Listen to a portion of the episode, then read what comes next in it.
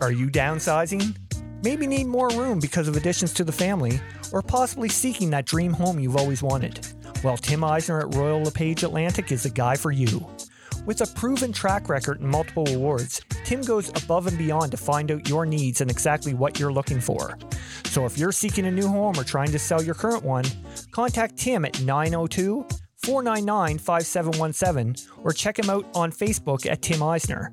Again, that's 902 499 5717. Trust me, when all is said and done, we'll be saying Tim Eisner strikes again.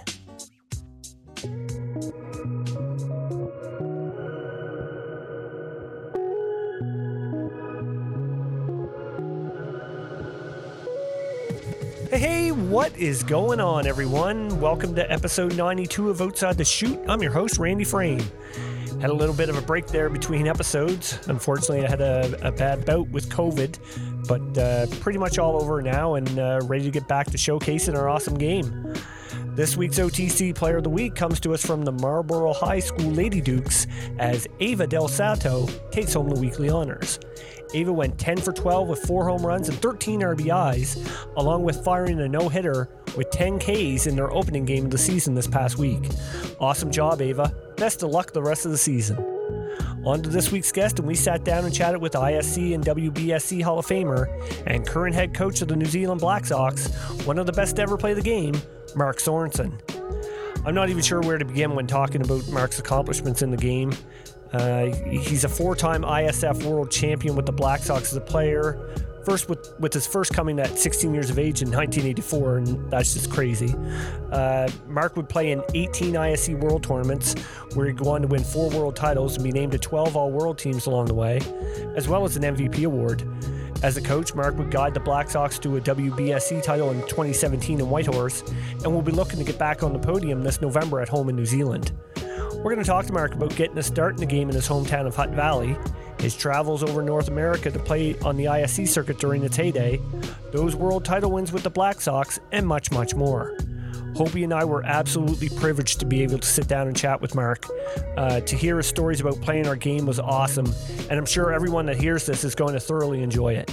With that being said, grab that drink, sit back, relax, because here we go. I got the world in my palm. Lights, camera, action, it's on. I can't describe what I'm feeling. Ain't never felt this freedom. I got the world in my palm. Camera, action, it's on. Never felt this freedom. Could you, could you say that anything goes? Anything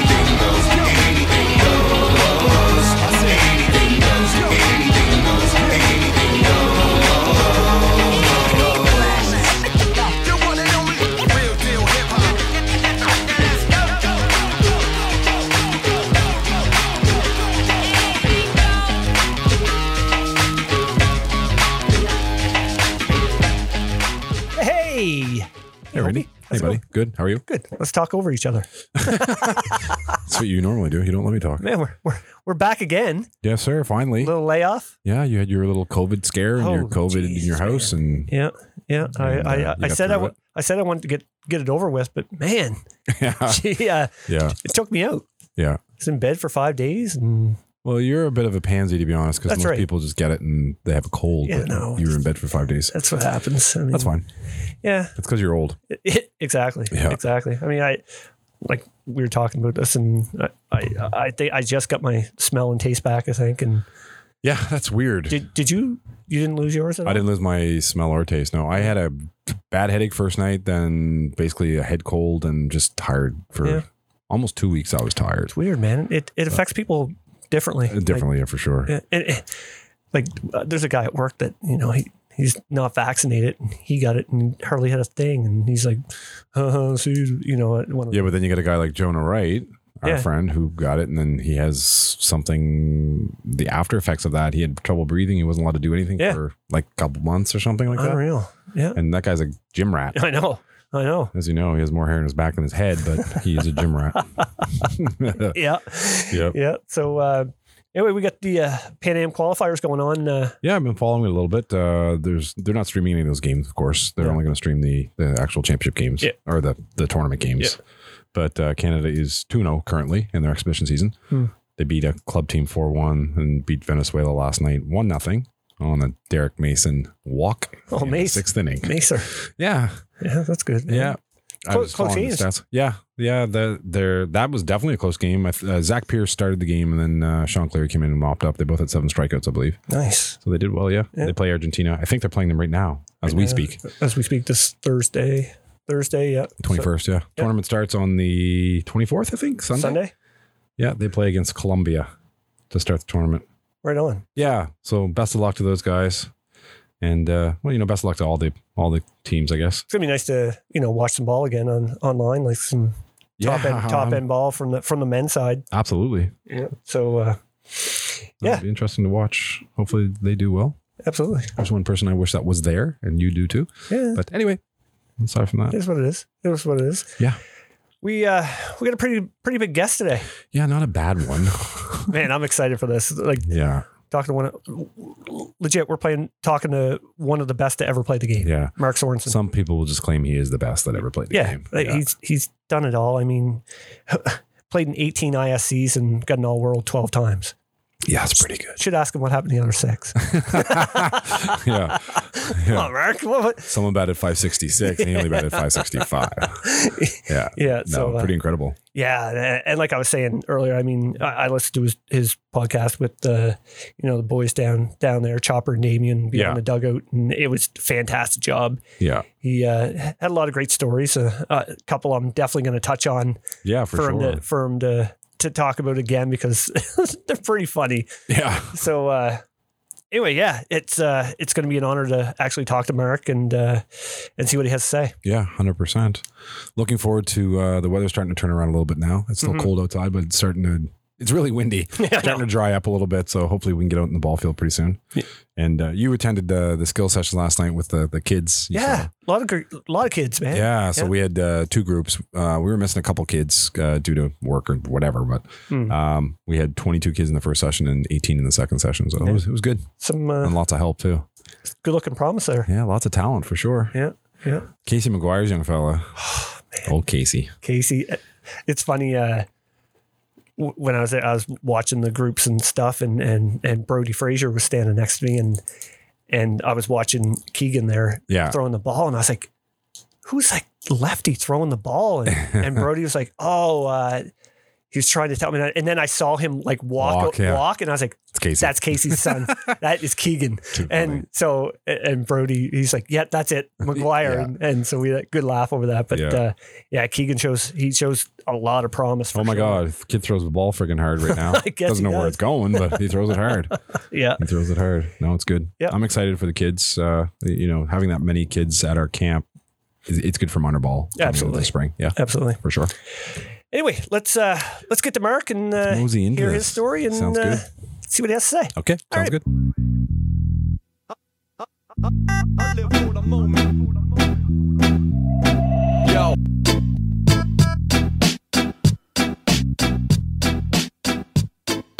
All right, here we go. Mark, thanks so much for coming on the podcast. Oh no, it's great to be involved. How- It's amazing what technology can do with us being on uh, in different parts of the world. Absolutely. It took a little bit of time, but I we discussed that before. But uh, how's things going down in New Zealand today? Uh, not too bad, not too bad. We're we're uh, we're into our autumn uh, at the moment, so it's uh, typically a pretty settled time of year for us, and and uh, part of the year that I really like. Nice warm days, cool nights. So I don't know. It's probably uh, sort of seventy five.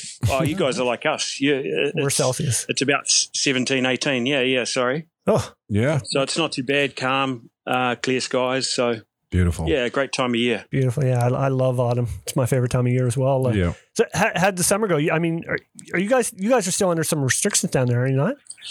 No, we just um, ten days ago we just came out of Oh, okay. uh, well, what is red. We've gone to orange now, but it's basically opened the doors to a little bit more normality. Mm. Uh, so you know, for for instance, sports venues that previously could only have 100, uh, 100 people involved. Now it's, it's it's pretty much open. This last weekend was the first weekend of unrestricted um, attending of sport. So we um, actually it was two weekends ago. So we, we took our daughter and and went to a rugby game. um, and there was probably uh, 15, 16,000 there, which is great, which is you know a good start to getting people back in through the turnstiles to help you know sports get by. Yes. Yeah, absolutely. What what do they usually get for crowds over there? I mean, Well, uh, they would um, they would go into the twenties for uh, typically for this this game that we went and watched, but I think sort of first step there was a lot you know a lot of people keen to get out there, but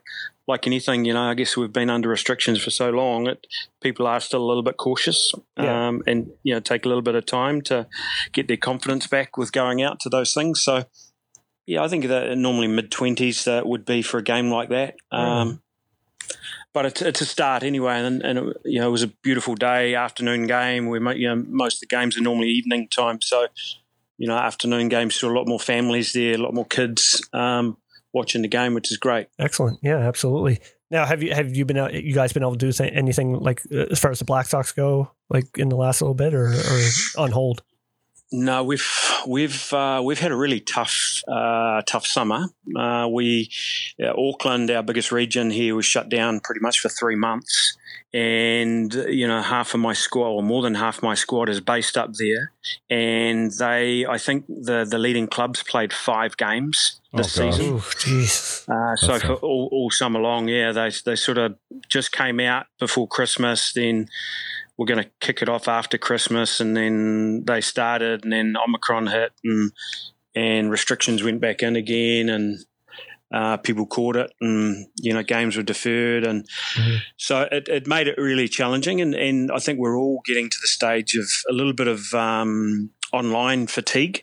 You know, Yeah. so there's there's only a certain amount of uh, Zoom calls and Google Meets that you can do to to keep the level of enthusiasm there. So Yep. um, we've um, we've put in place a camp, uh, a really a get together camp for the middle of next month, where it'll be the first time that we've had the squad together uh, as a full group um, for over a year Wow. which for a program like ours is is you know pretty amazing. Oh yeah, Um, for sure. And it would you know in fact uh, by the time we we have that camp, it will be three years since we last played a game together Holy jump! as a national team. That's crazy. Yeah, you guys were uh, you guys were planning on uh, something in Australia for April originally, were you not? That's right. This weekend it was. It, it's Anzac weekend, which is uh, a historical holiday. Right. um, here, and, and we were having an Anzac series with the Australians. Uh, but because of the impact of of the pandemic, um, it delayed all of the Australian national events, which have only happened in the last couple of weeks. So they didn't feel that they were going to be in a position to host us. Um, so uh, yeah, they pushed it originally. They pushed it back to uh, in a month's time, uh, sort of mid late May, and then they pulled the pin on it. So Hmm. we're really looking forward to that. You know, to one to to get back on the diamond as a group again, but also um, to to to get out of the borders. You know, Yeah, Yeah, absolutely. yeah. it's like a little little bit of cabin fever. Uh, I, I need to go searching for my passport. It, it, it's been idle for the longest period of its uh, existence. yeah. Now, it, has has this affected uh, anything as far as you know uh, moving forward with the WBSC World Cup? As far as you know, sponsorship and or anything like that, or is everything you know still full steam ahead on on that on that front? No, I, I'm led to believe it's it's progressing uh, really well, and the step that the government has made with uh, changing restrictions in the last few weeks has been a another box ticked for us. You know, so it means that uh, we were a little bit nervous if there were going to be the level of restrictions in place that we had previously had. So Right. we've opened our borders to Australia um, just this past week, and then it'll be to the rest of the world um, later in the next couple of weeks, two or three weeks in the next month, I think it is. Uh, so it's sort of progressing really well. They've, they've uh, I know they've, uh, they're in the process of um, redoing all of the fields, so all of the surfaces. Um, the local council up in uh, North Harbour is um, has re- is resurfacing everything and improving the drainage and Mhm. uh, putting in some more facilities and stuff, which they did initially back in 2013, which is the last time it was held here. Right. So it's a really well supported area. Um, for softball, and and they're they're investing something like half a million bucks on improving facilities and stuff. So Wow. from that that angle, it's uh, progressing well. But I, I don't think all uh, I don't think all countries have qualified just yet. Um, I Oh, think right, there's yeah. still some qualification, and maybe it might be the Americas one, which is next month. Yes. I thought. I think so. I think so. I know they're they're doing their. I know it's Pan Am qualifiers like Yeah, right starting now. this weekend. Uh, the 24th, yeah. Yeah, For Canada. that they're doing right now. But uh, yeah, I think you might. I think next next month might be the uh, the World Cup. because that was delayed as well. Yes. Yeah. Yeah. That's right too. Now uh, we'll get back into we'll get back into the the, Black Sox and what's coming up here a little bit in, in a little bit here. But uh, you know, with with every guest that we have come on, uh, we got to ask how how'd you get your start in the game? Oh, my dad played. Uh, my dad played for the national team. Uh, they weren't the Black Sox then, but um, he he was uh, first base um, and played for uh, the New Zealand men's softball team from 1966 through to 76. Um, so I um, I think I was at my first softball tournament from from when I was about two or three weeks old. So uh, you know, because mum and dad were heavily involved locally, and uh, you know, you you you get dragged around, and, and it was uh, wasn't long. You know, you have you've got a glove on your hand, and you're throwing a ball, and you're you're in the outfield shagging fly balls, and you want to be like them, and it um, it was I think it was only natural that I you know I followed in Dad's footsteps. Yeah, no doubt. I mean, obviously, your parents, especially your dad, had to be a big influence in your career growing up, right?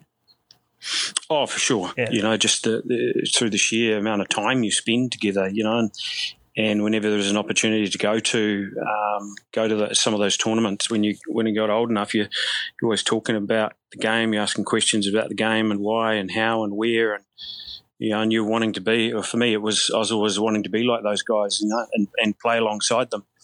Um, you know, and then you get to that stage, and I think I, I, I played my first game of you know like senior ball when when I was 14 so you know these are guys that, that a couple of years before I was a bat boy for uh, that you know then I'm I'm playing alongside them so uh, and then yeah it goes from I guess from one thing to another you know and you you you aspire for me it was about aspiring to be better um, each time you went out there no matter what team you played for and you know development came along uh, from there Yeah. You you played like like you mentioned there your first senior game. That that was with Hutt Valley Cardinals, correct?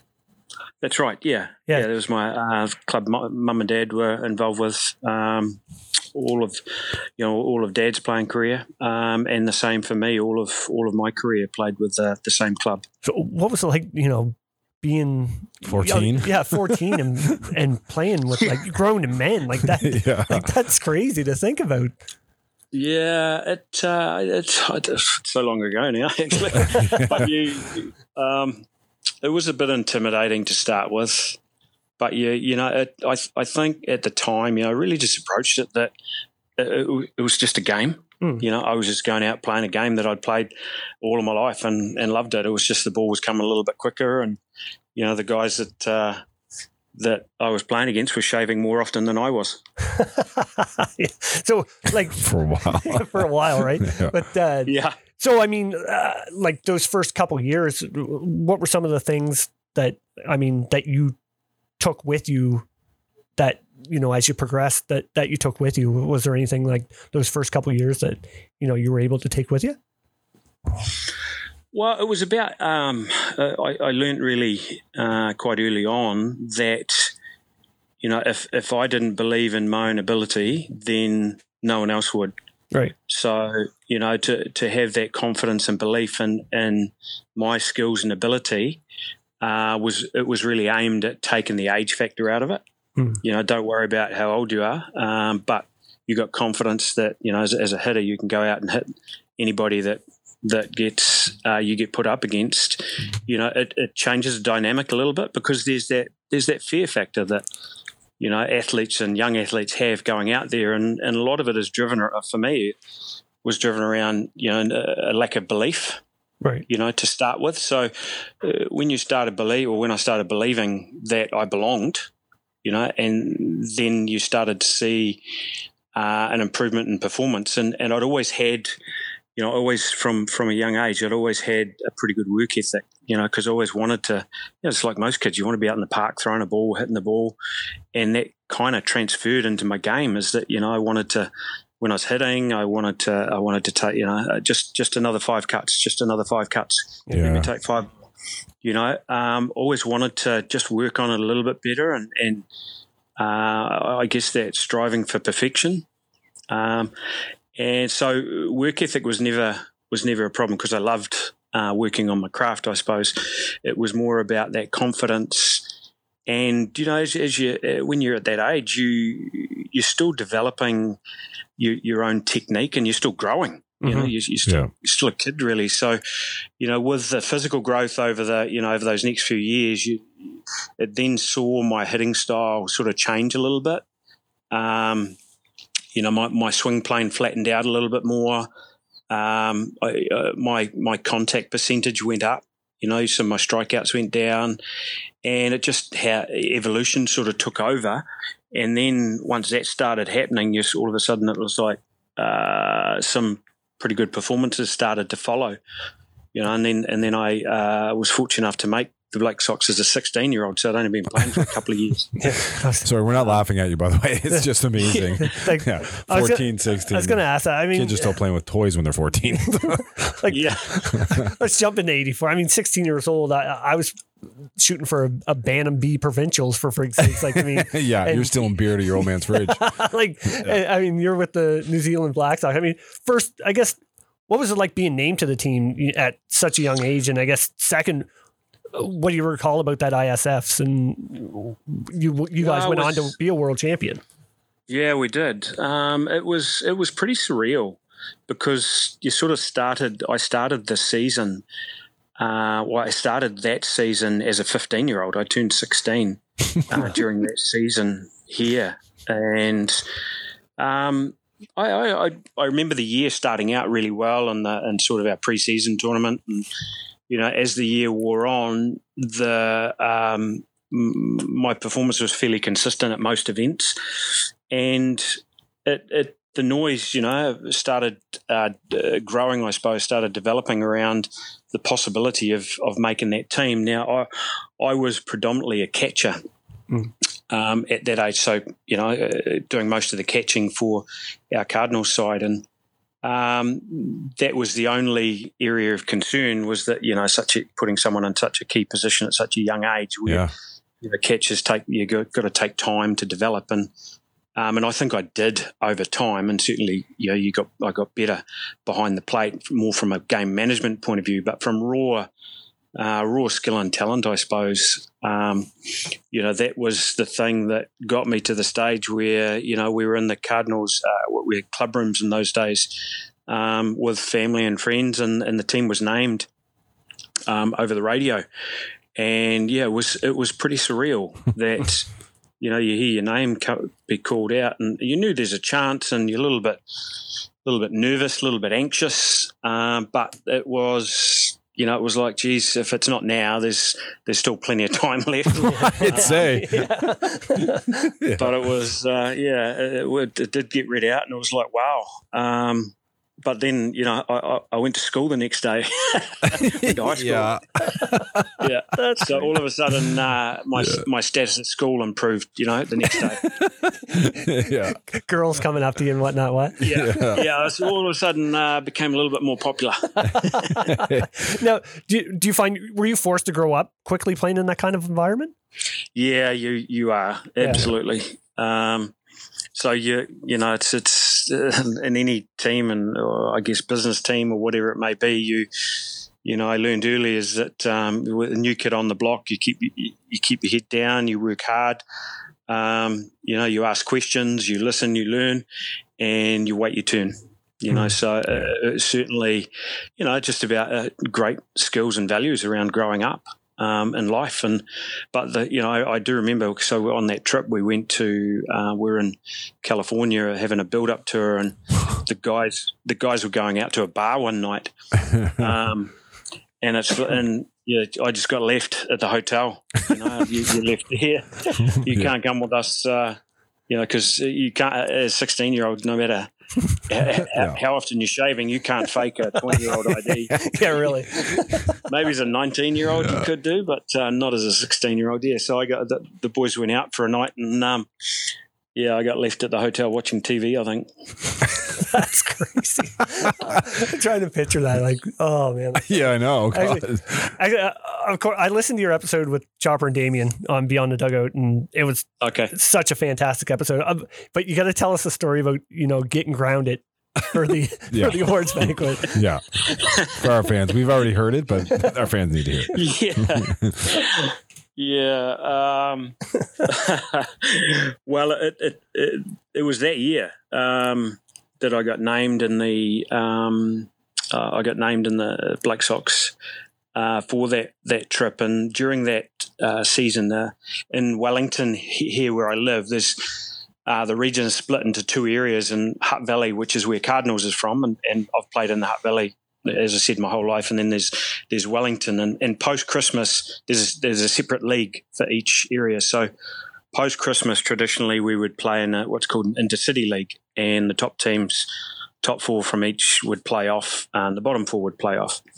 And the players of the day at the time were given a bottle of Coruba rum, which uh, um, you know was was a sponsor of of the event. And I had a couple of uh, player of the day um, awards that I, I, I got at the end after the final um, of the intercity, and and then we also got given one. Uh, for making the Black Sox. So uh, here's me as a 16 year old with, I think I had three or four bottles of um, Coruba rum. Well, you know, you, you, you want to be a man. So um, crack, the, crack the lid off and start drinking away. And um, I think uh, it was about, uh, I'd, by about eight o'clock that night, one of them had gone.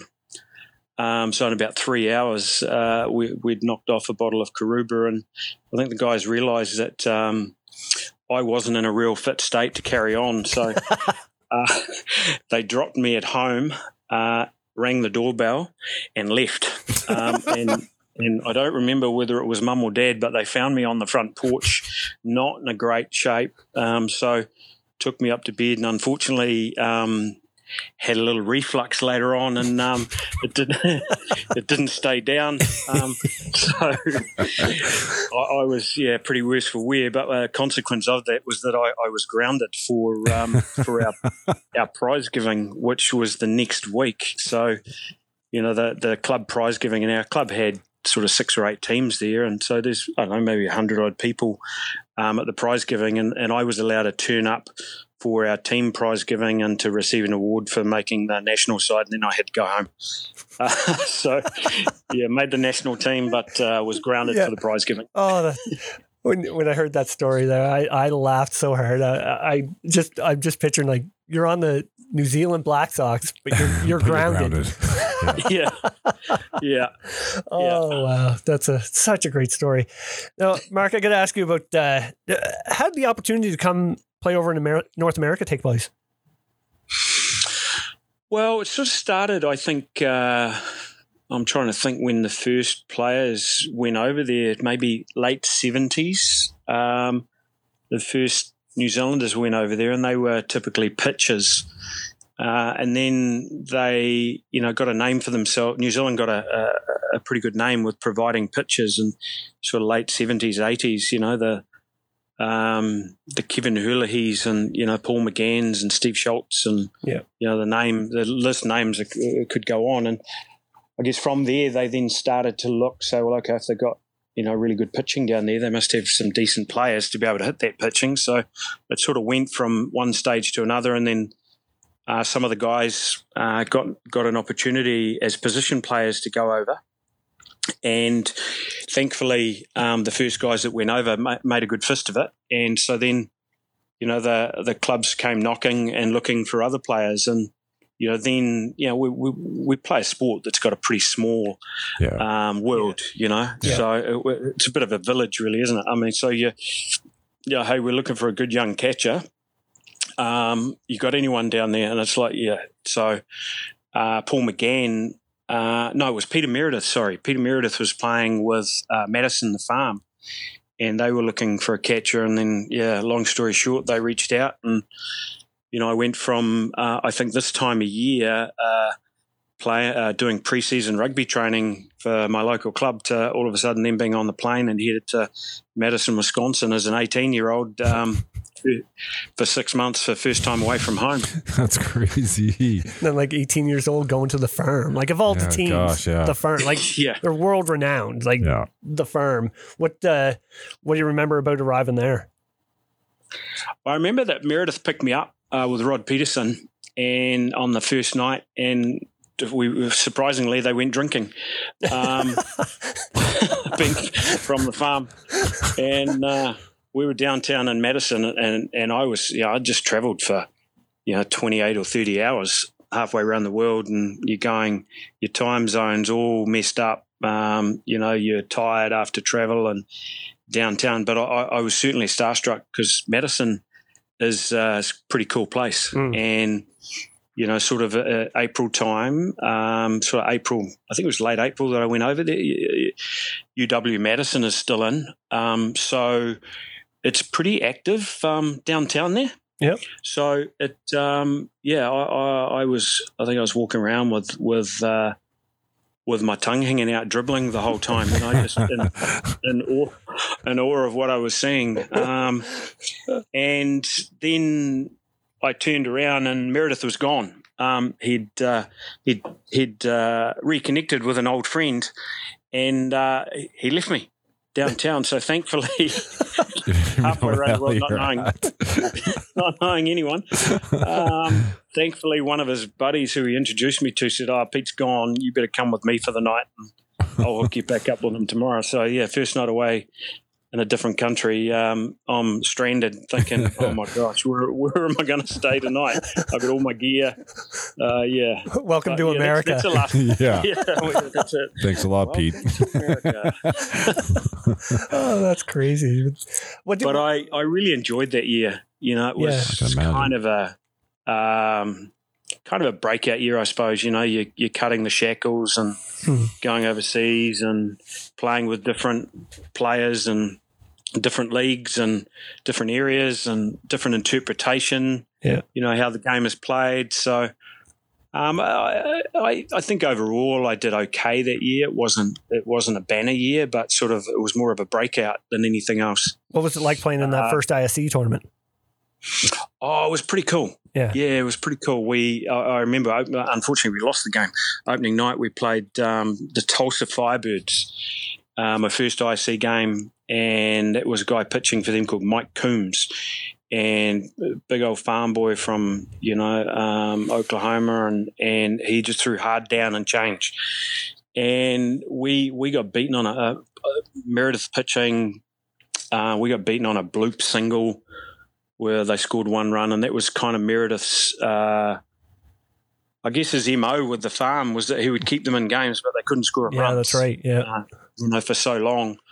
Uh, but yeah, opening night it was in Sioux City, ironically, which is where I ended up, you know, spending a great deal of my career and had a lot of success. So on the main diamond in Sioux City and and playing that. Um, and f- funnily enough, I ended up. I, I think I uh, I was hitting three to to start that event, um, which isn't you know uh, I suppose as an eighteen year old isn't a isn't a bad start for your first ISC. That's all right.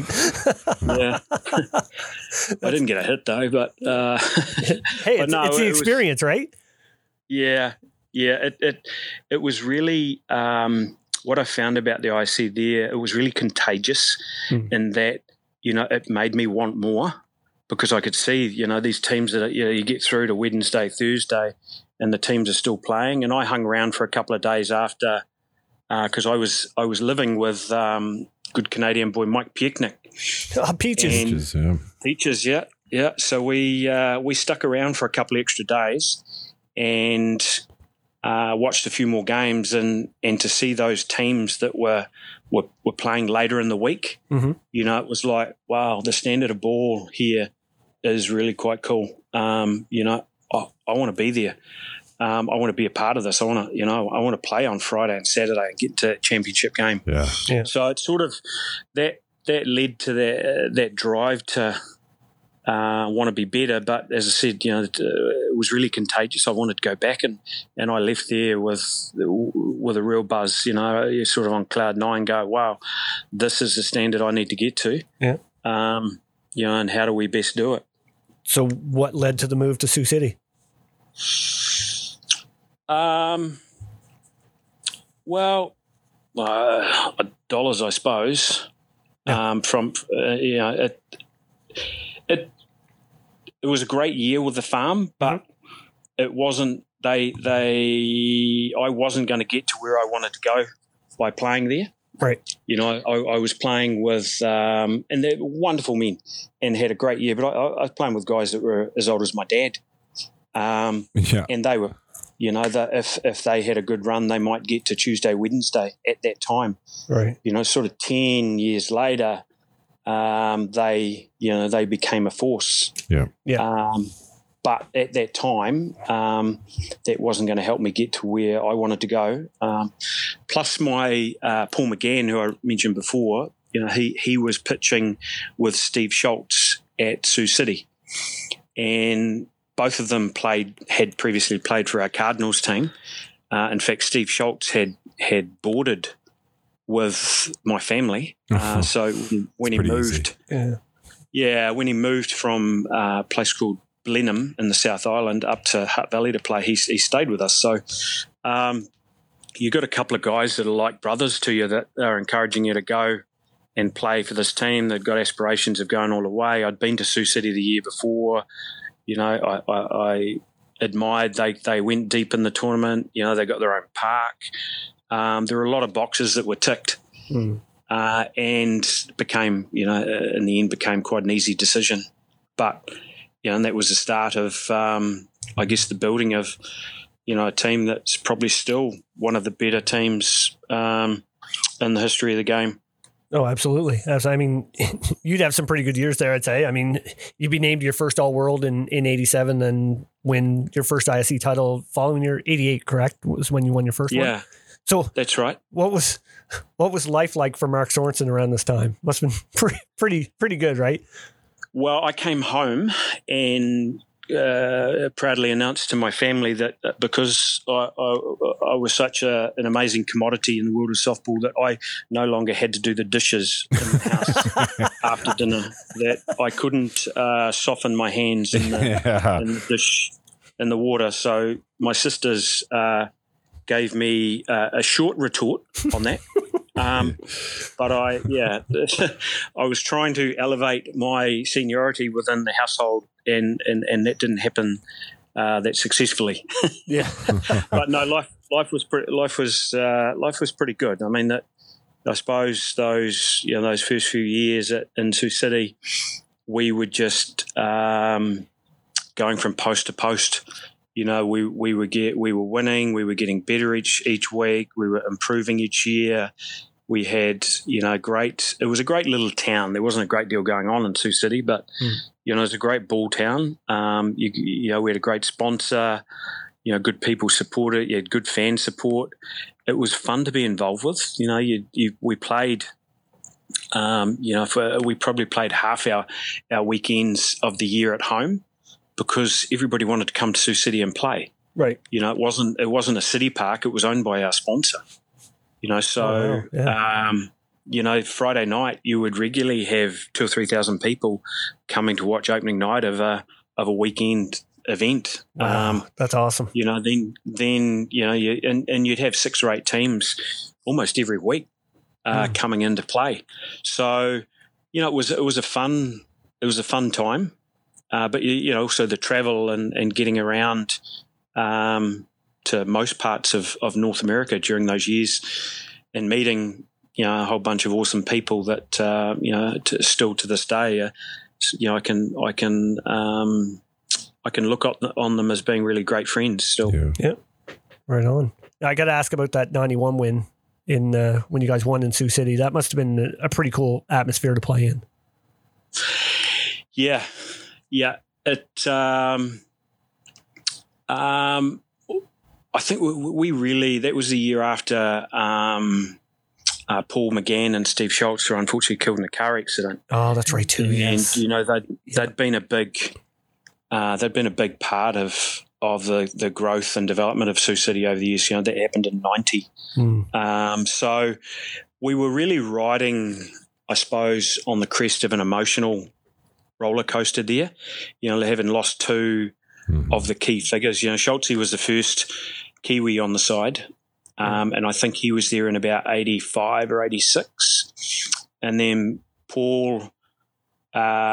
Um, I think he went a year later, and then I, or maybe Paul and I. No, Paul and I joined together in '87, uh, but he had already been recruited. Um, so you know they'd they'd been a big part of that development. So you know you, we we had a pitching staff of what Michael White and um, Doug Middleton, you know Pete Sandman, Jesus. um, and I'm pretty sure Jim Jim Wano, Jim Seaman at the time oh, that's right. Yeah. was the, was you know the fourth horse. so you know you you had a pretty formidable staff, and and you know in, in all positions we um, you know we had we had all world type ball players, but Yeah. You know, and, and we always drew well and we always got great fan support. So the further it went in the week, um, you know, the the the more you know the support was there. And I think, um, in fact, we played Undy in the final, didn't we? Um, with Owen Sound. That's right. Yep, yeah, that's right, In yep. 91. Yep. Yep. Yeah, he he he had a you know another one of his Herculean sort of performances and took them all the way through. Um, and yeah, and we we come to the table for the final, going, okay, which one of these four guys do we want to throw out there? um, That's a great luxury. Gosh, yeah. yeah, and poor old Undy had carried the load. Yeah. Um, you know, offensively and defensively, I think he was always hit. He, Yeah. he hit three and and through gas. Yeah. Um, Timmy Wall had an Funnily enough- outstanding tournament for you guys in that that tournament. Timmy Wall, Yeah. He Yeah. hit Oh, 500 and was MVP or something Great. like great ball player. Mm. Yeah, yeah. You, you- as I said, world class guys all the way around, and and, and that uh, the thing about that is, then you only just um, have to worry about your performance. That's right. You know, you, you you're not worrying about anyone else. You know, other people are going to do their job, and and the biggest challenge for Russell Boyce, um, our manager at the time, was you know was pulling the personalities together uh, because you you've got people from you know you've got Canadians, you've got Americans, you've got Kiwis, um, you know athletes all have egos. Yeah. So you know molding a group together that uh, perform to a high level. It, it- just having the best talent doesn't mean you're going to succeed. Mhm. And I think that was one of Russ's uh, phenomenal strengths. Was you know he he was a real man manager, a real people manager, and he managed to pull that group together. Um, and I think you could have put picked an all star team out of every other team there, and this team still would have gone through Yeah. and and beaten them. You know that was such the strength oh, yeah. um, of the group. And, and again, connecting to the loss of Steve and Paul the year before, it, you know, it was, I think it was always going to happen that that, that, Mm. that was our sort of catch cry and emotional, you know, trigger all year was, you know, doing it for those guys, especially with it being at home. Yeah, no, no, no. I mean, having having something like that to play for and having the team chemistry. I mean, that's that's a hard recipe to beat right there. 100%. Yeah, yeah, and the chemistry side of things, I think a lot of teams underestimate. You Oh, know, I think teams absolutely. now now are starting to realise, you know, uh, well, it's, you know, there's so many, um, there's so many, you know, catch cries and phrases and stuff that you can use for it. But you know, if you if you get a group of athletes that you know prepared to sacrifice something and and commit to a common cause. Uh, you can actually achieve greater things than a talented group of athletes that are just playing for themselves. Yep. Absolutely. One hundred percent, absolutely. Now, you then you move on to play from for Green Bay after that. Uh, how'd you enjoy your time there? Oh, that, th- those four years in Green Bay uh, were probably the the most fun time of of my time in America, Mm. um, because the guys that I was playing with, we are all a similar age then. You know, sort of, I started off as the young guy playing over there, and as you progress with age, you know, you, the age belt, you're no longer the younger guy. So, you know, the um, Colin Abbott's and the Sean Rychecks and um, you know, the Connolly brothers and Steve Schott. And, you know, we with John Becker, we were all of a similar age bracket. Yeah. Um, so we were kind of growing up together. Um, you know, and on the on the on the mound, we we had uh, we had Undy the first year I was in Green Bay, uh, which we in '94 we won the IC in in PEI um, with Paul Elgar Oh, that's and right too. Yeah. Russell and, and Russell Cooper.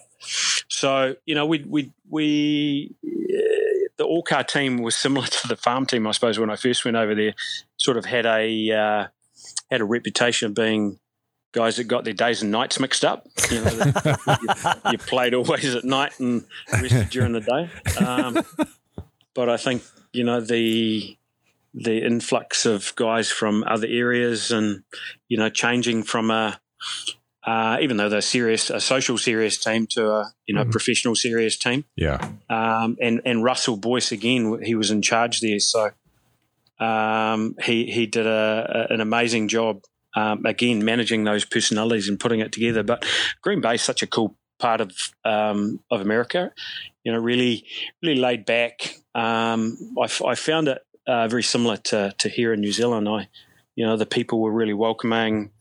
You know, we had a we had a good bunch of guys that, as I said, were sort of growing up together, and we had a great sponsor, Les Siegel, that you know just loved the game, and we sort of travelled all over and played, and and yeah, my four years there were, uh, yeah, as I said, some of the most fun times of of my playing career actually. Awesome. Uh, did you get to any Packer games? Absolutely, Oh, yeah. and I'm still a Packer fan. Yep. Oh. Uh, Les, our sponsor, um, he had a, a skybox there, so oh wow. always um, uh, always got uh, normally one or two preseason games, and depending on how late I stayed, I'd, whenever it started getting too cold there, I'd, I'd be out on a plane and gone.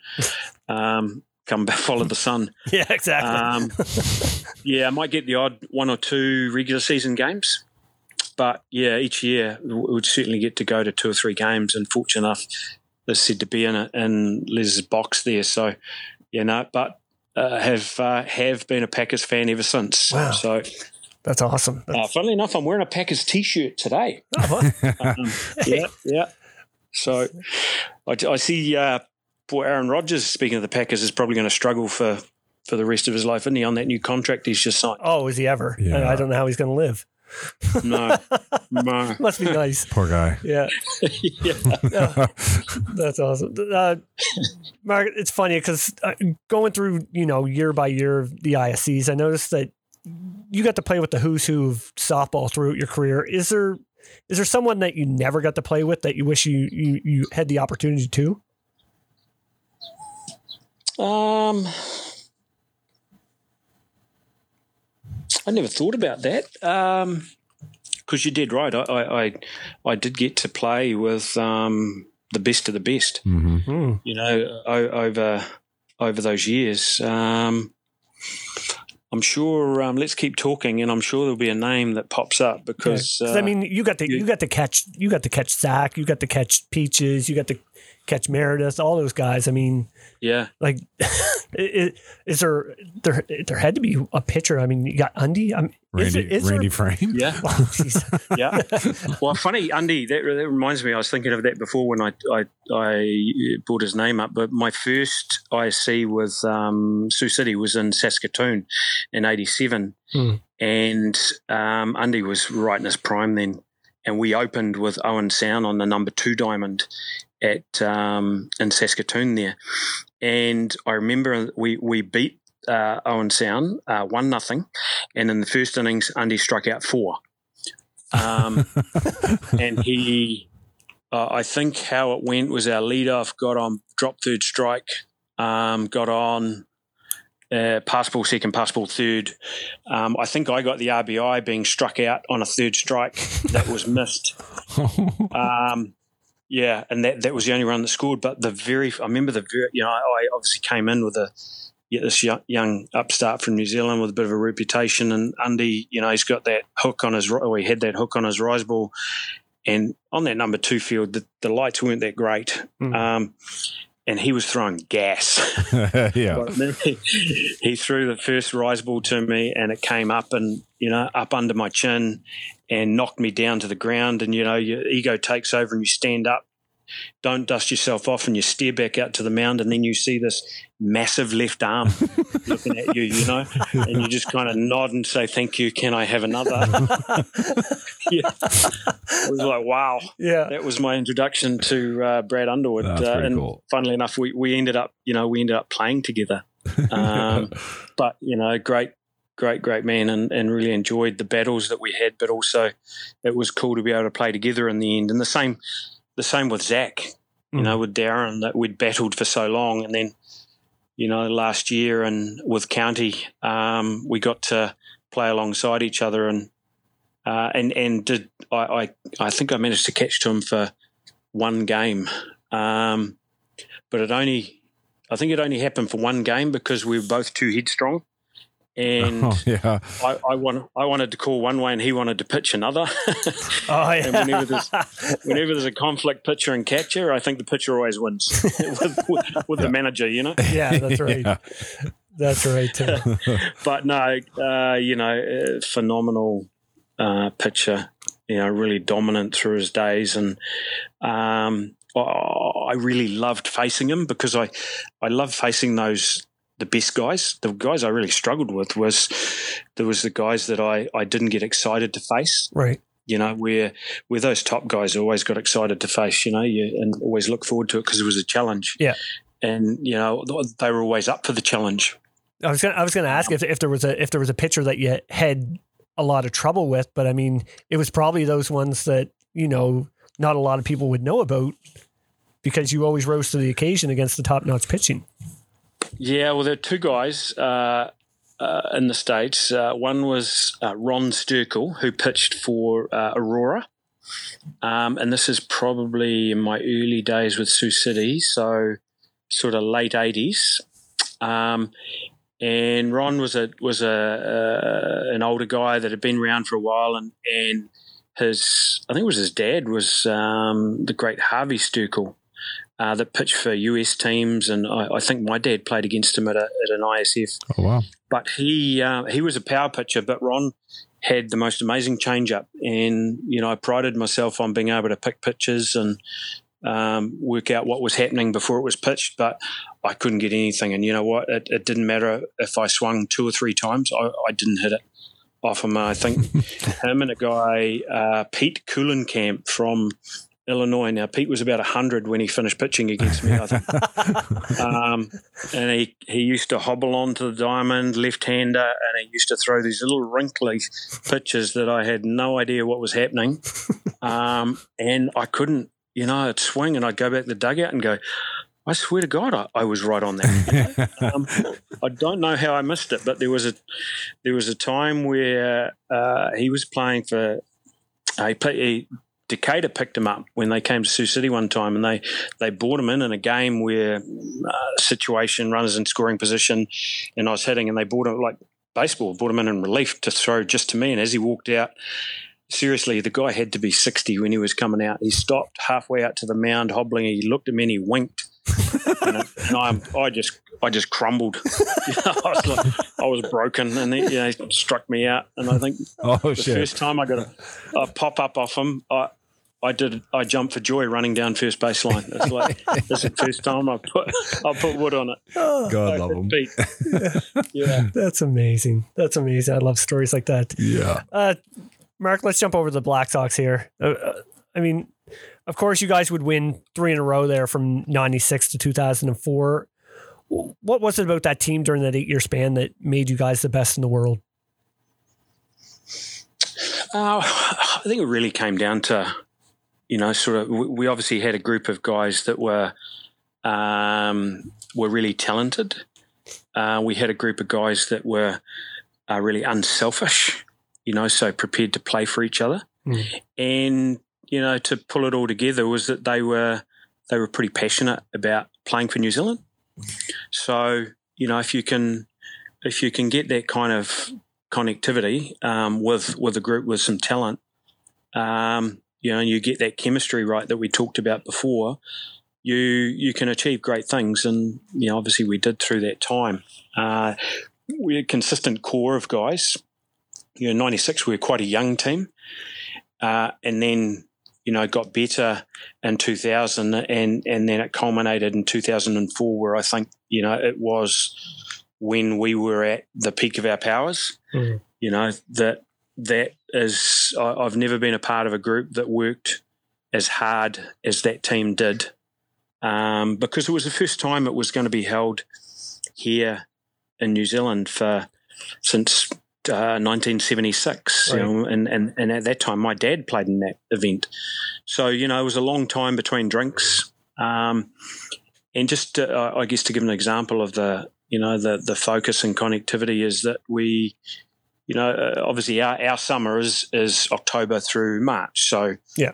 you know we, we're playing through Christmas and typically it will break over Christmas and you know there'll, be a couple of weeks off while for the festivities and stuff and then you get started back into it and in sort of early mid January um, but that particular year you know we're we're all on training programs and stuff and uh, and I remember the the day after Christmas Day, Boxing Day, uh, you know, we'd all you know, celebrate and stuff, and it was, um, you know, I said to my wife that, that I'm going to go to the gym uh, and have a workout. So I went to the gym for a workout, and I walk in there, and there were five other of my team members that had thought the same thing So on the same day. That's so awesome. So there was six of us there training, um, and it wasn't an organised session, you know. So I kind of walked in and I saw everybody at different in different corners of the gym, and and just kind of nodded, you know. It's like, yeah, this is special, Yeah. you know. This is this is the stuff that you can't script because it, it just has to be something that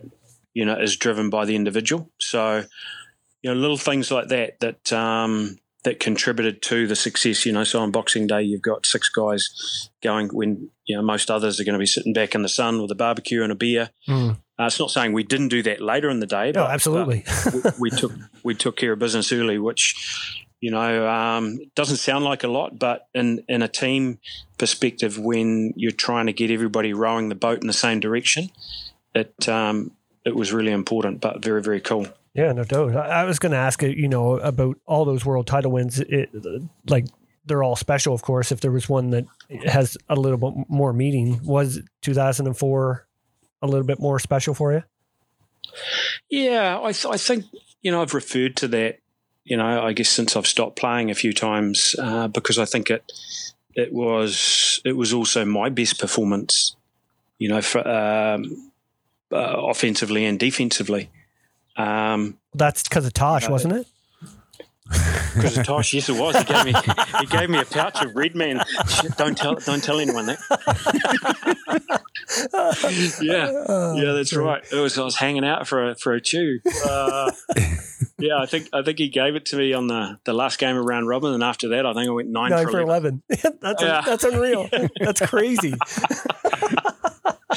yeah. Uh, Oh, funny. Nah, it. Uh, but I, you know, you play your whole. Well, I played my whole career, and it was you wanted to, um, you know, to get the opportunity to play in front of, you know, your family, your friends, and and the softball public. Um, was a real great opportunity, and that was something that we talked about a lot. Is that we, you know, we we didn't want to miss the opportunity to show the rest of New Zealand what a special group we had you know so it was never we, we, we've never spent a huge amount of time focusing on this may sound strange but focusing on winning you know it's always been about quality performance and, and quality people um, and if you get that right then the outcome will take care of itself Yeah. Yeah. so you know and that's something that that don tricker drove you know started with mike walsh coaching and then don tricker took it to another level um, within the group was you know was, was about developing you know quality people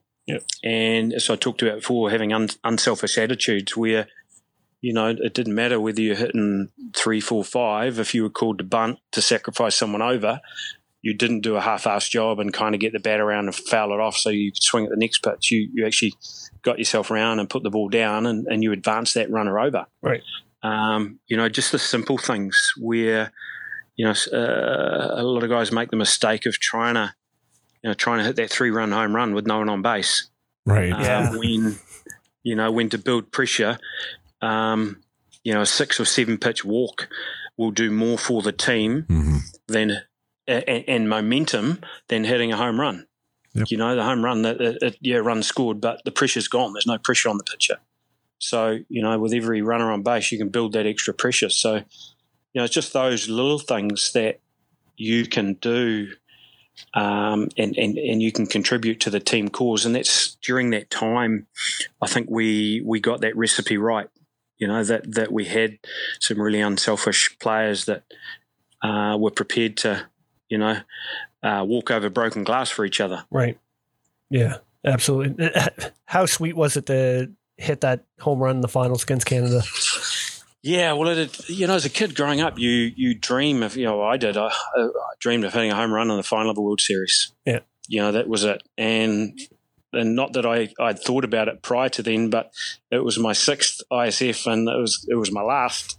Um, and I'd been in the final uh, every time, uh, but had never managed to uh, to you know hit hit, hit or a game winning home run like that. So um, it, it was very very cool. You know, I really uh, I look back and and cherish it. But to be honest, I think my at bat prior to that was possibly the most important, or one of the most important at bats that I'd had in my uh, international career was The one You that tied it at three? no, it had. Um, we had, um, well, the Canadians had scored two or three in the first innings. Three. Uh, three. Yeah. Yeah. I'm testing my memory there. so they'd, yeah, come out of the block, scored really well. Um, and we, Dion Nukunuku had got a hit, get on base, got him around to third, and with two outs, I was hitting. And, and I just got a, I guess, a harmless single up the middle, which drove, uh, brought Dion home. Uh, but what it did was it released the pressure. Yeah. Right. So it, it, it, it allowed us to, you know, we our offense had been really strong and productive that whole week. And if you get shut down after the opposition jumps out to a lead like that, it's really hard to come back. So, in the context of the game, that was really important. You know, that um, just getting one run. You know, and when the guys had come in uh, in the dugout there, I'd said to the guys, "Hey, all we need to do is just get one run this inning. That's all we need to do. Mhm. Let's just put one up on the board, work to get guys on base, move them around, get a run, and then we'll go from there." Um, and then yeah, uh, next things like Paddy, uh, Paddy Shannon hit a two-run home run to tie it, and then mine was after that the next inning. That's right. Yeah. Yeah. So yeah, to, oh, mind you, I had another at bat like that against uh, Zack in in '96 in the first of our um, three world titles. There, I, th- I think Darren had struck out nine in a row or something, um, or eight of nine, and he was uh, he was on fire. But again, I, I just got a harmless single to left field, and it just released the pressure. You know, the pressure was building. He he was dominating. He was mowing guys down, and then all of a sudden, you, you know, a single, guys guys start believing, ah, he is hittable. Hmm. Um, where the further you go, the more you go with strikeouts building and mounting. People are going, shit, I don't want to. Can someone come in for a pinch hit me? Yeah. That's right. It's funny what those yeah, little things can do, though. Oh, 100%. It is, yeah. Momentum, you know, um, the small small things can have a big impact on momentum in games, and you know, so I've, I've always been a believer that you know the it's the little stuff that creates the opportunity to win championships. Mhm. You know, it's not the big stuff. Yep. Um, the big stuff will take care of itself um, if you get that little stuff right. hmm Absolutely. Even like your uh, infield fly on that 100 year old man that, that lifted you up. Yeah, jumping up and down. There you go. Pete Coolenkamp. Yeah. Yeah. cool and camp. Bless him. Now, Yeah. you mentioned Don Tricker. We had Don on the podcast here last month, and and such a great interview. I mean, Don, Oh yeah. such a great guy as well. Uh, was he a master manipulator when he put that 2004 team together? Because he mentioned little things that he he uh, mentioned to you know to you especially, saying you know you never won one at home, and you were retired, know. weren't you? Yeah, I was. Yeah, he he he was a little bit like that, um, but he. he there, there was always sincerity in his eyes, you know. Oh yeah, yeah. Uh, he certainly um, knew how to pull the right strings. Yeah. and did uh, did a huge amount of work with that group, and it started before 2000. You know, when he, he took over in about 98, I think it was. Um, about developing that unselfish attitude, but you know, he he created an environment where, uh, you know, I don't ever recall him calling a hit and run or a squeeze. Um, I don't ever recall us, us stealing a huge amount of bases, um, but the environment was conducive to high performance, and he basically was the conductor of the orchestra, you know, and, and he let the guys go out there and and do their thing, and um, it was a really valuable lesson there from you know from a leadership point of view, and and I look at it now terms of my coaching is that you know don't overplay your hand um, you know, create their environment, you know, upskill the athletes, you know, provide the right platform, and then let them do their job. hmm Right. Uh, and that's and that's what Don, uh, what Don did so well. You know, he's um, and he'll tell you he probably did. He's he's a pretty unremarkable type of guy, but once you get to know him, he's extremely remarkable yeah. you know. Yeah. Uh, you know, he could, and what I mean by that, he could walk into the park and people wouldn't notice him, but then after they'd spoken to him, they'd look and go, Mm. "Who the heck was that guy?" yeah. um, it, it's like wow. Um, and that's you know, I I uh, I think I became a disciple of Don, you know, because of um, his his uncomplicated manner of dealing with things. You know, I remember, I think it was my first time picking a team for a an ISF in uh, 2015, which was back in Saskatoon, funnily enough. Um, and I called Don, and you know he he was obviously long since retired, and he was working for the All Blacks then. And called him and said, "We need a coffee." And he said, "Okay, what's the brief?" And I said, "I got a selection problem." And he said, "Okay." So we were we were supposed to be meeting for a coffee uh, at a cafe down the road from his office, but he said, "Hey, got a lot of lot of stuff on. Come up to the office. You know, New Zealand rugby for uh, the, over here for us is that's the pinnacle. You know, so walking into the offices of New Zealand Rugby in Wellington was was pretty cool. You know, I'm like, wow. And then seeing Don uh, walk through and everybody sort of interact with him, knowing it was one of our guys, you know, that he cut his teeth playing softball, Right. you know, sort of added to it. So he said, "Oh, the meeting rooms are uh, tied up. Let's uh, let's go in here." And we went into the office of the CEO, a, a guy by the name of Steve Tew. And then so I'm thinking, "Holy shit!" We're in the, the office of the CEO, and he's got one of these walls with that, that are painted with whiteboard paint, and he had a whole bunch of stuff written on this this whiteboard. And Don grabs, so I just remember him grabbing the, you know, the whiteboard eraser and wiping it all off. And I'm like, Don, what are you doing? He goes, just creating some space for us to write on. I'm like, yeah, but all that stuff that's written on there. Oh, he goes, oh, he'll he'll have it written down somewhere. And I'm like, oh, oh, okay. That's amazing. Um, yeah, and he, he he he just said to me, he said, "Okay, what's the problem?" I said, "Well, I've got three guys for two positions, um, but I'm getting emotionally tied up. You know, here I'm getting myself in knots." And he said, "Okay, what are the critical things that you want from your catches?" And I we listed four or five things out, and he said, "Okay, I want you to rank each player one to three on those four or five, you know, criteria that you put there." And I went, "Okay." So we went through, and about two minutes later, he circled a name and said, I don't see you got a problem. Should we go and have that coffee now? Um, and I was sitting there looking, going, what did he just do?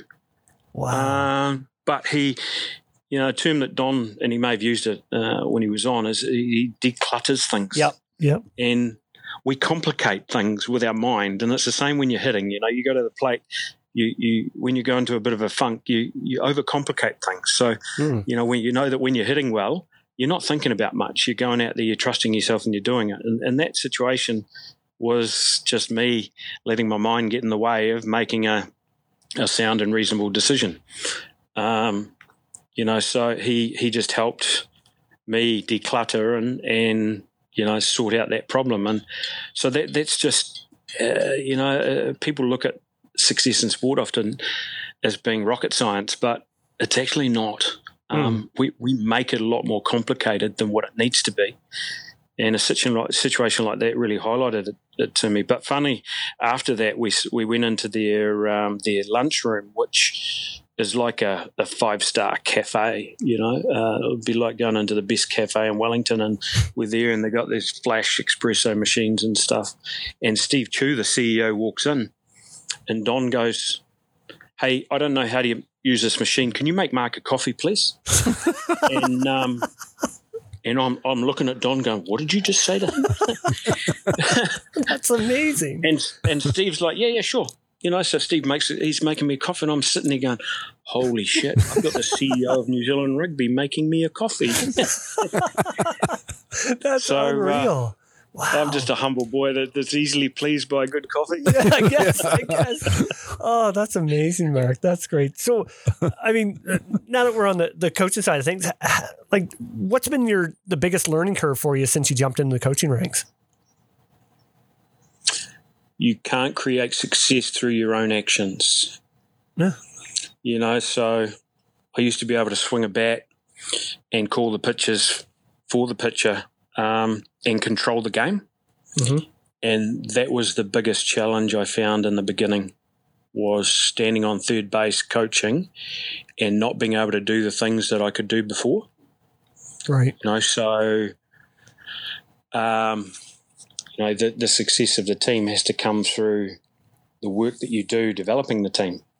You know, the the coaching, the mentoring, the framing, um, you know, the situational planning and stuff.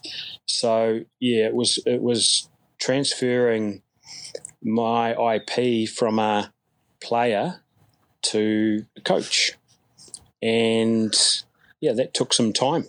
Um, and did I get it right all the time? Nope, nope. But you, I've always been one that's been pretty honest um, and honest with myself in, in reflection. You always do a lot of self analysis Mhm. um, in terms of what went well, what didn't go well, what could I do better, and yeah, through you know, uh, it's like like anything. The more time you have in the saddle, the more comfortable you get. Yeah. And uh, geez, I remember the first time coaching uh, out of third base there. I was like a cat on a hot tin roof, you know, signals bouncing around and stuff. It's like, actually, I can't have the same level of activation I had when I was playing when you're coaching, because then you get a guy striking out and you you're screwing your face up or Yeah. uh, uh, pu- uh, fist pumping your hand, going, ah, damn it, you know. So athletes, you know, watch, and the, the guys watched my reaction, you know, and Right. and if they didn't perform, and I reacted uh, not positively, it affected them. You know, they it, crea- it created a um, uh, an environment of fear. You know, shit, we don't want to we don't want to upset Mark Right. um, you know, so it, it created pressure. So, you know, and that comes about through, you know, you do debriefs and stuff, and and then someone, uh, a lot of uh, this type of development takes a lot of courage because it takes courage for someone uh, within a group to say to me and and you know Mark Sorenson, this this demigod of softball, apparently, um, that what he's doing is affecting the way that we're playing. So, you know, it, it, it meant that I had to adjust. Because what, what, what happens down here is that if I walk into a softball park on a Saturday and I say that we should run the opposite way around the bases because that's how I feel like it should be on the day, people will say, yes, sir. Yes, Mark. Yes, Mark. Okay, we'll do that today. No problem. You know, so you never get questioned. Right. Um, so the courage to have, you know, to be able to have that discussion, um, I, I understood the significance of that. Right. So it meant that you know I needed to change. Um, and those again, it's those little things that you you take for granted, you know, and you you hop there. So yeah, now I'd like to think I'm I'm a lot um, a lot more calmer and mellow at, at third base Yeah. than than I was at the start. yeah. Um, but it's you know it's it's life and it? it's about evolving and evolution's got to be a really important part of our game. Absolutely. How special was that uh, 2017 win up here in Canada? Oh, that that would probably be the second, um, you know, most uh, satisfying World Cup win for me. Mm. You know, mainly 'cause, yeah, there's there's uh, you know the Black Sox had built you know certainly a, a legacy and a reputation of success, and but it's it's not a guarantee. It's not a lay down misère. So to be a part of um, you know a coaching group that took a group of young men that you know two years prior in Saskatoon we were sort of unheralded. We had a lot of new guys. You know we, we had to bring. Uh, we sort of had a changing of the guard post the 2013 event I mentioned earlier here at home. You know, we lost a lot of the, you know, the Jared Martins and the Thomas Markiers and uh, uh, the Reese Casleys and, you know, the we didn't have many of those um, experienced guys left. So to to climb back up that mountain with uh, a group that had a couple of years before been relatively unheralded, although we were five nothing up in the final against Canada. yep. Um, I thought I'd bring that up before you guys did. oh, we Um, won't do that. We're, we're not. We're not allowed to say Steve Mullally here. yeah, no. Ah, God, I've had years of therapy to get over that. So- Sorry, but Every time I, I walk by Steve, I look at him and just shake my head. um, yeah, to, it was pretty. Yeah, it was it was pretty satisfying. Um, Yeah. To it's special to, you know, yeah, it's.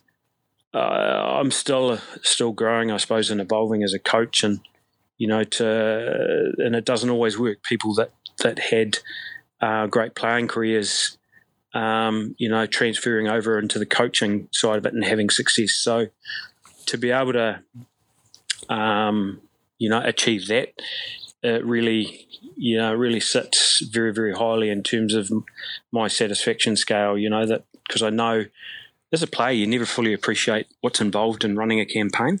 Mm. You know, you turn you turn up to an event and you play and you do that, but you don't realise how much goes on behind the scenes um, and how much work and you know, I quite often you know, tell people that, geez, in this role, 80% of my job is away from the diamond. Yep. yeah, Um, you know, and then what you see at, at a training camp or at a at an event is, is just a small snippet of what we've actually done. Because so you you appreciate it, you know, um, quite a lot more than what you do. I think you did as a player. Yeah. Yep, absolutely, one hundred percent. I mean, we, we talk about it here. Like us, me and Chris are we're coaching with the senior team here in in East Hants, and hope you'd ha- agree with this. Like Oh my gosh, yeah, it's, it's never eight ending. percent Yeah. is off the field stuff that we Yeah. have to deal with. It's been on all, Yep. all winter, and we haven't even stepped on the field yet. Yeah, Yeah. Yep. No, I agree. But I love it, so Yeah. I wouldn't change it for anything. yeah, absolutely.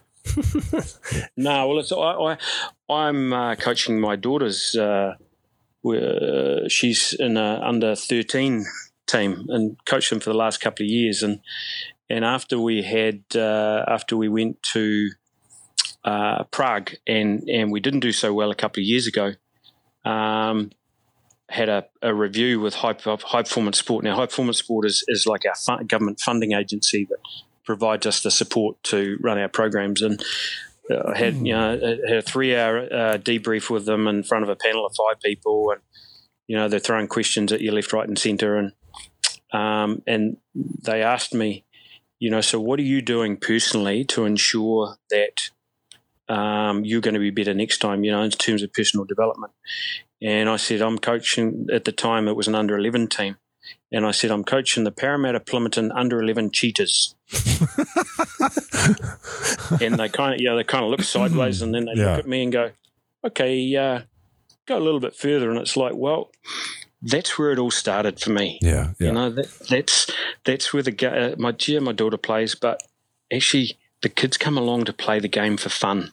Yeah. And you know, I just want uh, each week I go out there and I try and make it fun for them. So it doesn't, you know, if we've got runners on first and second, uh, the opposition does, you know, I'm just telling the girls to throw it to first base. Just get in out. Don't worry about the force play. Let's learn about that later. So it's te- it's it's peeling things away. I'm really privileged. You know, I've been to the I go to World Cups. I've been to the you know to the uh, Padre Spring Training. I get to go to all these things, but this is grounding me. hmm You know, Yeah. this is taking me back to what wh- why I started playing the game. So, you know, and that's really important. And they kind of nodded and went, "Okay, I get it. Thank you." Wow, it's good. way- That's So Mic it's just honest, you know. great, great perspective right there. Yeah, 100%. Jesus. So uh, I guess I mean we touched on a little bit at the beginning there about uh, you guys hosting here in November. Obviously, looking forward to that. I mean, the home crowd again back for the WBSC World Cup. That's going to be uh, quite an event. Oh, I think it is, and I, but I think every every country is going to be uh, jumping out of their skin, Oh, that's looking right. Yeah, playing the event. You know, we've we've all been on um, under such restrictions for so long now that you know coming back. And it's it's funny that it's, it's you know we're playing a sport where it's three strikes and you're out because you know it was meant to be what February last year, Yeah. um, then it was going to be February this year. It was postponed to, and now it's November. So it, it is a third strike, yeah, really. um, and it's the last chance to have it. So, yeah, it, it just oh, I'm I'm really relishing the opportunity to again put on display. You know what what great athletes we have playing the sport. Because in, in recent times, sort of last the last five years, there's there's been a bit of a growth around baseball here. So you know, and and, and not that it's had a uh, a detrimental effect on on our sport, but people that um, people that don't know a great deal about the differences in both sports over here because they see baseball on TV all the time think that that should be the you know should be the priority. But it's really an opportunity for us to showcase that you know, we too have exceptional athletes, and and that's where you know all of the countries coming in sort of help help us do that and promote the game. That you know we've actually. You know, we, we, we've got a fast paced game that you can get over with in two hours. And, Yeah. you know, the guys, you know, the guys from one, a standing start can, can throw it at 130 plus kilometres an hour. Yeah. Um, you know, you still see the ball flying over the fence. You, you know, you still see great plays. Yeah. So, yeah, I, I, anytime we get an opportunity to um, showcase our sport, which you know I'm obviously pretty passionate about here at home, um, I think is is uh, a great opportunity and special. Absolutely. And I think this one, you know, this one being the first one since Prague, I mean, it's coming becoming like a more of an even playing field, don't you find? I mean, you don't have it's just it's not you guys, Canada and the Aussies anymore. Yeah, There's Argentina, there's No. Japan, like there's Venezuela, like there's uh, it's getting to be a level playing and the field. Czech guys are coming as well. yes, that's right too. Yeah, yeah. No, I think, uh, well, personally, I, I, I think that Prague was probably the the most competitive um, ISF that I've seen for a long time. Mm. You know, and, and you're right. There was always, you know, the, the the top teams were always great. Yeah. You know, and always have been and always will be. But, geez, the um, you know the level of competition has increased um, immensely over you know, I think over the last, and, and maybe it has something to do with the two yearly cycle, but the two yearly cycle was just so hard financially um, true. on countries to be able to send teams, you know, every second year. So every year you're having two teams go to a World Cup. So maybe that contributed to it, but then the WBC and their wisdom um, cut it from 16 to to 12 teams, um, which uh, yeah, I, I don't agree with. I'm, I'm disappointed in it because Mhm. there's going to be some good teams that miss out. Right. You know, there'll certainly be one or good, one or two good teams from the Americas that miss out. Um, the, there'll be a good team from Europe that misses out, um, and well, Asia. But you'll you'll certainly see Japan, Japan, come yeah. through there. Yeah, I mean, sure. that, that's a given. Yeah. Uh, but it, yeah, it, it um, twelve teams. I, I, I, geez, I loved it. I, I think I remember back in the day when there was twenty. Yeah. You know, ten in each division, and you're playing more than one game a day. Yeah. You know, and th- those, geez, those days uh, you you get through and you're playing 15, 16 games in a World Cup. Um, at the end of it, it, it became a real endurance test. That's right too. Yeah, Yeah. it definitely would be. I I had to laugh when you said uh, with Chopper and Damien there that you wish you could have maybe had the Argentinians there last year because they'd be still celebrating from 2019. Yeah, yeah. every time, every time I, I got a communication, it's like there's another bloody party going on in Argentina. um, but oh, Julio, you know, I, I I wrote to Julio um, after Prague because I never got to see him Right. Um, and congratulated him because he we played together in uh, in marathon with county county materials and county concrete and stuff. So Yeah. you know we'd uh, and with Lucas Mata and, and obviously the uh, Lucas's younger brother Humio uh, Mumu.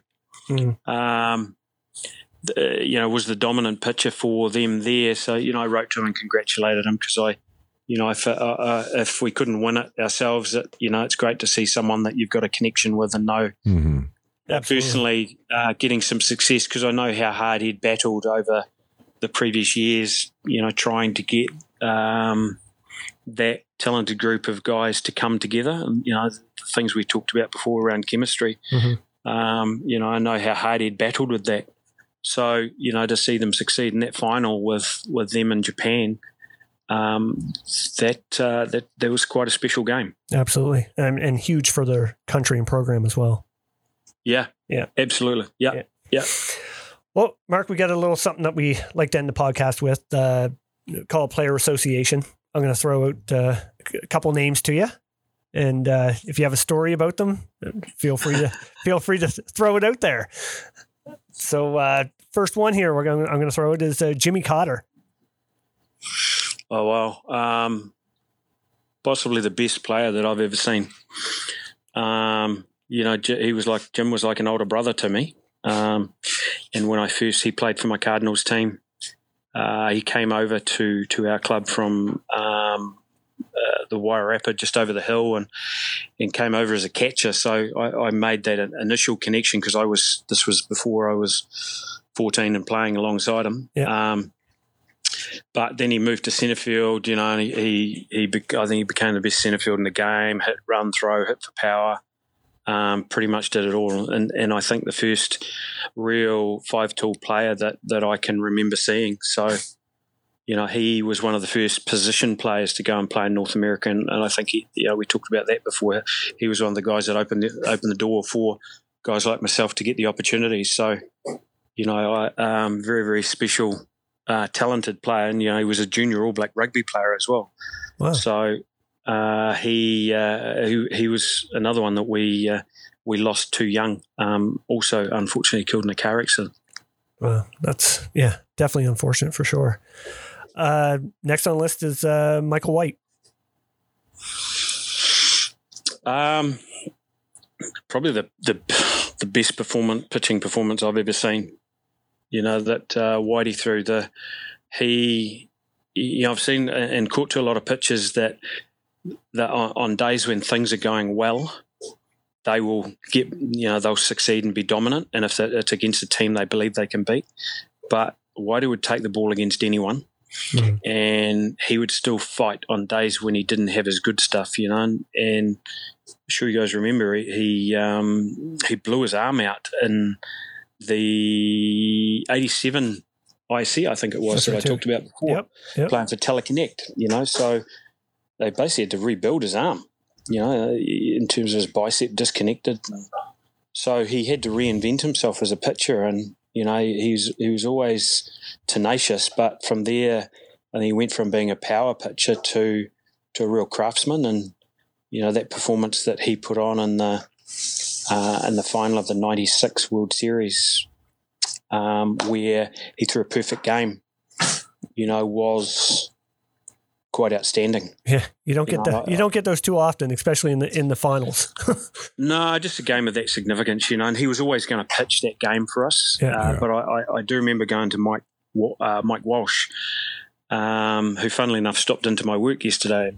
Had, had a coffee. Um, he's he's uh, he's a softball. He's another softball tragic that we have over here with all of it, like all of us. Um, he, uh, I, I went to Mike and said, "Hey, uh, you you better get someone else ready because Whitey's warm up is terrible. He's got nothing on the ball." and you know, the first innings he went out there and um, I can't remember the first three hitters, but Colin was hitting third, and, and all three of them hit line drives. And then the second innings, um, they hit the ball firm. And then from about the third innings on, I don't think they got good wood to anything. wow. Uh, and he just he just grew and grew, you know. So started the game with a after a terrible warm up, not a lot happening, but he's a real fighter, you know, and he always had that. He always had that location. Um, he always had that confidence in his ability that I talked about earlier, um, and and he would never give up. You know, even even when you were behind, um, he still found a way. So, you know, certainly um, one of the best, if not the best, pitcher that I ever caught to. Right on. Two more here. Uh, Canadian former teammate, uh, friend of the show, Colin Abbott. I kind of knew that he'd become an Abbey, yeah. I heard he likes KFC. he does. Yeah, I, I was just going to tell. You've heard that story before, yeah? On the way to the gym. Yeah, on the way to the gym. KFC. Yeah. What do, you, what do you mean go to KFC? That's unreal. We. Uh, oh, he was part of that era that I talked about the uh, in Green Bay, where you know because we're similar age and we're growing up together, and we had a huge amount of fun. Um, you know, we worked together at the All Car store, and uh, it, it was it was a fun time. You know, and um, he he was a great great player. You know, great great hitter. Uh, possibly, and he will love this. Possibly the worst outfielder I've ever seen. Um, but I tell you what, he could hit a uh, rise ball though. Oh man, he could hit it all right. Um, and great sense of humour. So no, we, we uh, yeah, I, I, a lot of time for Abby, and um, you know, really love my time playing with him. Um, and we, but and funnily enough, you know, a real classy guy, and that that performance I talked about with Whitey. Um, uh, Abby was the he was the last out in the seventh inning, so with two outs um, you know, he comes up to the plate and and I think it, uh, I can't remember the count, but uh, we had two strikes and the umpire put his hand between, you know, put his hand on my on my back and just sort of uh, put his head down and said, "Hey, Mark, just want to say congratulations. You guys have been fantastic all week and and thoroughly deserve this title." And I'm remembering we only had two strikes, so um, I was thinking, okay, uh, this pitch isn't going to be very close, but it's going to be called a strike. So I, yeah, I called a low rise outside, and I swear to God, I was six or eight inches off the plate, and and the umpire rung it up Oh and shit! struck him out. You know, perfect game. And then and I talked to Colin later, and I'm like, oh, dude, sorry that that that pitch was way off the plate. And he goes, man, it didn't matter. We weren't going to hit hit uh, Yeah. Whitey with a tennis racket today. Yeah. You know, Wow. so. It just s- speaks volumes of the man, you know, really classy. Yeah, Yeah. Um, sure. But it, it, it funny in uh, in uh, 2004, he he was the last out as well. Oh. Um, Oh, that's right. He was too. yeah, he uh, hit the ground ball to Dion at Dion, second. yeah. And yeah. And I remember uh, with two strikes, he'd hit a foul ball down the right field line. Two strikes, I got up and kind of cleaned the plate because we used, we used to talk smack to each other, even when we were playing together. and I and I remember getting up and cleaning the plate, and and then uh, turning to come back, and I looked at him. I, I said, uh, "Hey, Hoop, you were the last out in '96 as well, remember?" and uh, got a short, sharp response. Love that. yeah, so uh, no, no, great, great, great man. Yeah. Love stories like that. Uh, last, certainly not least, uh, you know him pretty well, Paddy Shannon. Paddy Shannon. Um, well, I've I've got him on my coaching team now. Yeah, You know, How's that going? It's it's going great. good. Yeah, Paddy's Paddy's doing a great job. Uh, you know, he he was a real competitor. You know, he still he still is. He came and came and stayed with me uh, we, we, a year ago when we had an event down here, and um, he took me through a workout because he still still works out really hard, um, and and about blew me out to be honest. but you know, he's still in great nick. Um, he's passionate. He's a real competitor. I mean, I, I remember his first tour. We were Ryan Brand was playing in Grand Prairie, um, and we were playing. The what was it? I can't remember the name of their team. Um, Grand Prairie, Grand Prairie Pride. Okay, yeah, Remember? yeah. Yeah. Um, and the O'Brien brothers were playing there as well. Sean, Oh, Sean Sean, O'Brien. Yeah. Yeah, I think uh, I'm pretty sure Robbie was there. Certainly, Sean was catching. I thought both of them. Um, but uh, in the first game, I hit a couple of home runs off um, off uh, Ryan. Mhm. Um, yeah, it was our first game out, of, out. You know, we'd been training for about three months. You come out that first game, you you know, I use the phrase "cat on a hot tin roof" before. You're just bouncing, ready to get out there and play. And uh, yeah, I had a pretty good game. And then Paddy came to catch the next game, and and I looked at him and said, "There you go, son. See the standard you've got to live to." And he just looked at me, and then he went out and hit two home runs, the first two at bats, and he came back to the dugout and said, "Okay, what's next?" um, like- but that's, That's that's, the type of uh, you know unrelenting sort of confidence that that Paddy brought to the table. Yeah. Um, you know, he uh, he'll tell you he always wears number one on his shirt because he's the most important guy in the world. Um, and there's only one of them. Oh. Uh, but he, um, as I said, he's he's done a really uh, great job so far. He did a little bit more, um, I suppose, relevant and connected to the guys, having having played more recently. Yeah. right. um, and you know he's he's going through that stage of um, uh, understanding and finding his niche in the role. Mhm. Um, but he, he, you know, he you get as you get older, you get a little bit more politically correct, and you know your delivery and stuff. Where Paddy's still a bit old school, which is great, Mhm. and you know he'll jump out there and and tell the guys straight um, if if they're you know if they're being a dickhead. Yep. he'll tell them where you know you as you, uh, you've you've been through years of coaching and you talk about uh, you might not be achieving your potential right here, and Paddy goes ah you're just being a dickhead. That's awesome. I like that actually. So Yeah. yeah, so no, he he he uh, you know he's a he's a winner too. You know, and, and that's um, So you never- that's what I really love is that he, he brings that winning attitude. Um, you know, and he thinks um, he thinks similarly but differently to me. Mhm. So that you know, you because you can't you can't cookie cut or clone everything.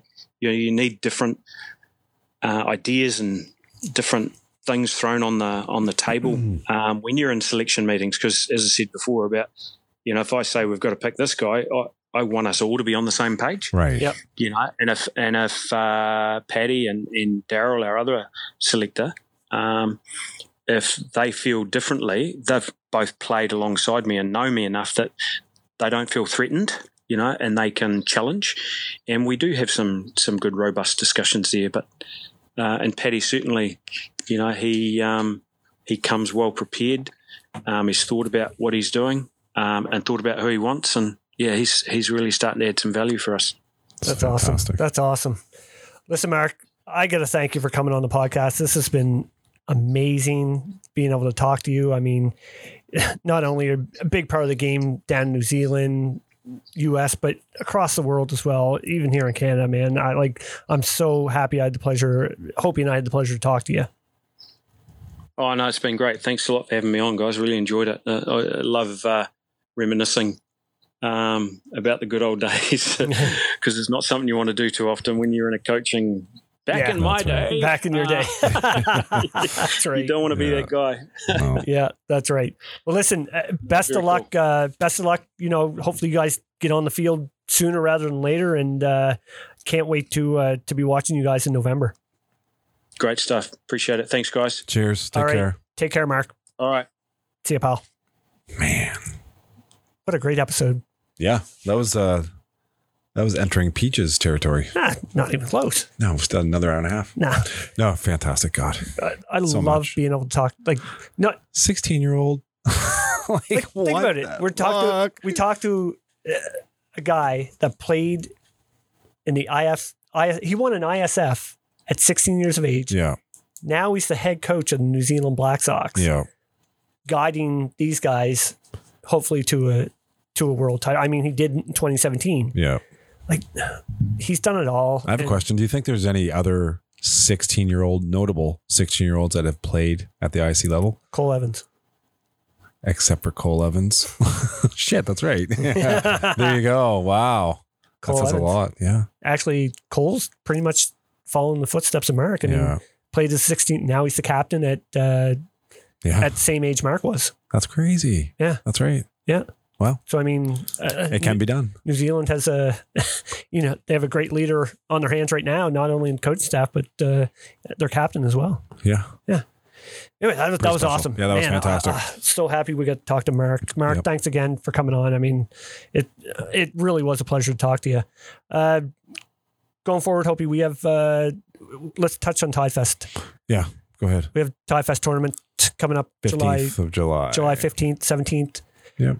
We have a few teams entered right now. I mean, eh, hey, listen, if you want to come down, it's going to be a great time. Uh, prize money, we're at twenty five hundred dollars. I mean, that's nothing to to sneeze at. And Not to mention you get Tide Fest, uh, get Tide Fest. passes and activities and yeah. it's a time. Like it, it really is. I Randy, mean- you seem very angry now. And Well, stop no, yelling. I like- oh, I wanted to talk about something too during the podcast. When Oh. you, you, what was you, what was your takeaway? Take? Did you take it away? I know. Can you tell me? Did you take it away? take it away. Take it away. And then you wrote edit. Do I'm gonna- not edit that. I'm going to edit it. you can't. Why? Hey, Mark, can you tell me about the takeaway? Could you take it and take it away? All right. uh, what the fuck? fine. I won't edit it. I'll leave that in there. Anyway, so yeah, any any teams uh, back to Tide Fest, if you want to enter, the emails are on the uh, the poster that we put on social media. Yeah. Uh, of course, we're gonna. Well, I'm gonna start releasing it every week. Like we got to get it out there. Come on out. I mean, it's gonna be a time. Well, I the thing mean, is, we're trying to make this into something that's going to be annual event. an annual event, and we want more teams to come each year, type thing. Mm-hmm. But anyway, let's not beat that dead horse too much. That's right. Anyway, Randy, It was fun to get back to Yeah. to this finally after a two week layoff. And Yeah. uh, anyway, and we had a fantastic guest, yeah. and uh, we have a special couple guests coming up not too far away. I can't. We're not going to mention. We're not going to mention it right now. Our, let's just say our hundredth episode is going to be awesome. That's all. We'll leave it at that. Anyway, until next week. Cheers. Classified.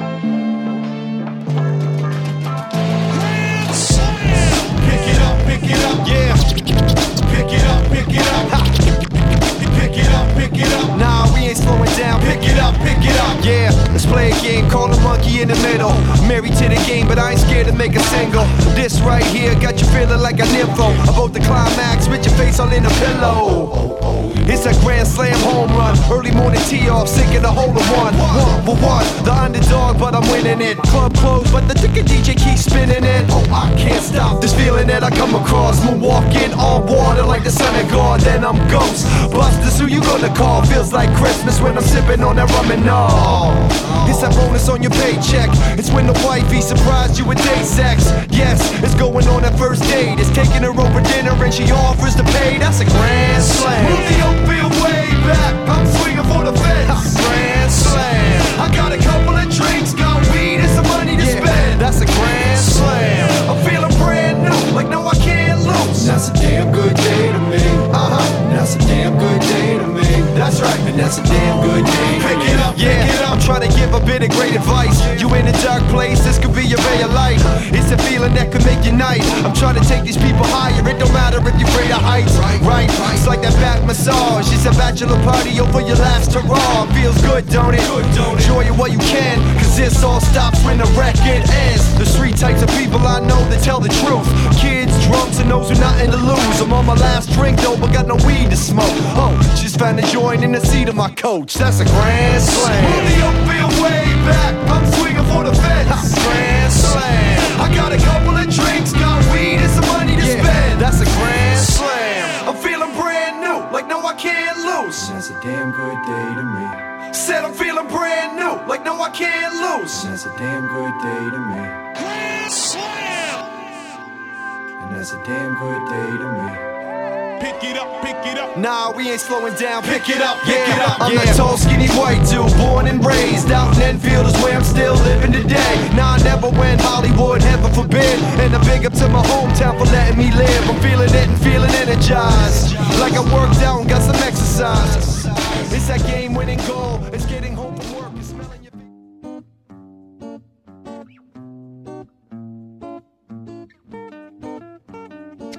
Are you downsizing? Maybe need more room because of additions to the family, or possibly seeking that dream home you've always wanted? Well, Tim Eisner at Royal LePage Atlantic is the guy for you. With a proven track record and multiple awards, Tim goes above and beyond to find out your needs and exactly what you're looking for. So if you're seeking a new home or trying to sell your current one, contact Tim at 902 499 5717 or check him out on Facebook at Tim Eisner. Again, that's 902 499 5717. Trust me, when all is said and done, we'll be saying Tim Eisner strikes again.